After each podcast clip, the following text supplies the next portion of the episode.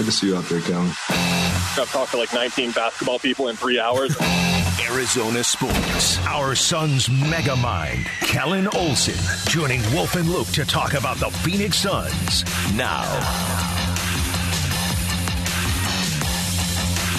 Right, Suns uh, back in action tonight in LA against the Clippers, 8:30 start time, and we are joined right now on the Arizona Sports Line by the one and only Kellan Olson of Arizona Sports. Look how that worked out, Kellan. I know you're not here. I know you can't see it, but I wore a hoodie, and I didn't even know we were having you on today. So it, this is in your honor, buddy. What's going on?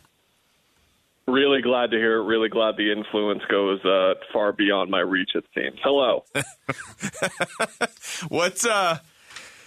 What's going on with this team, man? like this has kind of gone a little bit longer than I thought it would.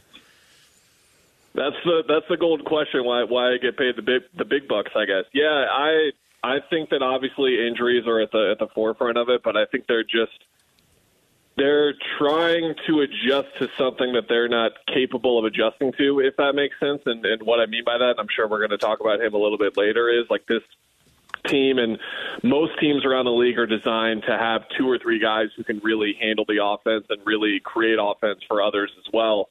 And, and this team has two guys, and, and it's Devin Booker and Chris Paul. So when one guy is out, the other guy really has to carry the load.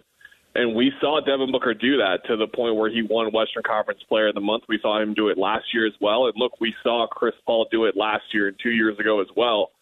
But the bottom line is, with the way that the team is playing right now, they need their star players to get to take them out of it. And I, I think that everyone has kind of caught themselves in the situation. I think rightfully so for for the way Chris Paul played at the end of last postseason, at the end of two postseasons ago, where they kind of talk about him in this different way, like he's not on Devin Booker's level, and he hasn't been this year. That's not what I'm trying to say. What I'm trying to say is like he's their second star, and he's this is a guy who has made three straight all NBA teams, and right now he hasn't even been a top ten player at his position this year. Like he's he, he's been a perennial All Star now for a decade, fifteen years, and he's not even going to be in the conversation for an All Star spot right now. Like he's just not going to be. So for him to kind of drop off that way, and with the way that the team is designed right now, they're just really trying to pick everything up, and this is just not a not a team that's designed to be without three of its top six players in the rotation, but let alone all of that plus one of those guys in the rotation is severely uh, under delivering on on his role, and that's the thing with Chris right now. But then to the three out of six, that's Cam, that's Devin Booker, and then that's Jae Crowder. Like to have a guy who was supposed to be top six in your rotation not giving you anything at all because you're not trading him or you're not playing him. That's that's an issue, and and it's just catching up to them right now. And and uh, the answer is them getting healthy or, or, Chris playing better. That's really what it comes down to right now. Yeah, no, I think that is a great point right there. Um, who is going to play tonight? What are you hearing right now? Well, I think when you see someone like Devin Booker listed as questionable with a, with a hamstring injury specifically, I would be surprised if he plays. Um, I, I would be, and I wouldn't be because you guys know that he wants to play through anything at, at this point. So that would be the part I wouldn't be surprised by. But we all know how delicate hamstring injuries are, and specifically for him, how hamstring injuries have been a problem for him over his career. So I, I, I would be surprised if he if he plays. To be honest, if he's questionable, DeAndre is questionable as well. I think the more interesting thing is who plays. If so, let's say Booker plays and, and Cam Payne is obviously out already. How does the rest of the guard rotation go? Are we going to see some element of of uh, point book and, and kind of them switching around the the bench unit to kind of uh, emphasize him more in that role a bit, or if Devin is out and Jordan Cam Payne as out, how does the rest of the bench kind of come together? Because they are without Duane Washington Jr. as well.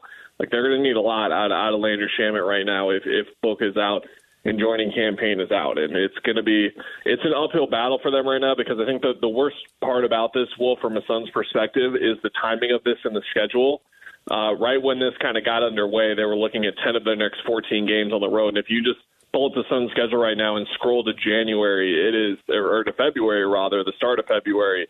It's just a lot of good basketball teams, and, and there's a couple of great ones in there. There's a couple of not so great ones in there, but it's it's not a murderer's row, but at the same time, it's not a walk in the park, and a lot of it is on the road and through a lot of travel. So it's a really tough point in the season for them right now, and really their toughest point in the season so far. It's what not really you, close. What are you hearing on Kawhi Leonard? Do you think he's going to play in the back to back? I we I think that that question answers itself most of the time, right? that he's that he's not going to most of the time, right? well, that would help, I guess. Uh, Kellan, we're talking to Kellan Olson of, uh, of course, of ArizonaSports.com. Kellan, big picture with this, and you, you just mentioned Chris Paul right there. Um, like, okay, you get this team and, you, and they're fully healthy. Devin Booker's obviously your main scorer if Chris Paul, if this is the version we get of him now, there really isn't a clear number two scorer. In your mind, just philosophically, to get where they want to go, do you have to have a clear number two, or can you depend on it being a different guy each night? You can have a clear number two if if Chris is able to be the guy that he was in in moments. I I, don't think that Chris Paul has to be absolute takeover point guard mode in the clutch minutes or just in like full quarters of a game. Like he doesn't have to be the guy that he was in Game Six against New Orleans and Game Six against the Clippers two years ago. They, they don't need that level of performance from him consistently, or just like even in, in moments and in big games or whatever. They just need him to be able to do it in, in little moments, like three or four minute stretches of the game. And then I think that's where the rest of the supporting cast can step up and is capable. But they need the threat of him consistently because right now I think the biggest problem is that not only is he playing at this level right now, but teams are kind of inviting him to, to play at that level, if, if that makes sense. They're not defending him as the threat that he once was. They're defending him as the guy who they're not letting him get to his spots, and they're going to force him to beat them elsewhere, which is where Chris has done for now 15 years at this point. It's not like defenses are just not learning how to cover him, but they're just respecting him a little bit less, and, and that's where the load continues to go on him and where he's going to need to open things up for others because if he's not able to establish that part of his game, then he's not able to establish his playmaking as much, and that's where you get to how him and Chris are helping set up guys like Mikal, DeAndre, and Cam.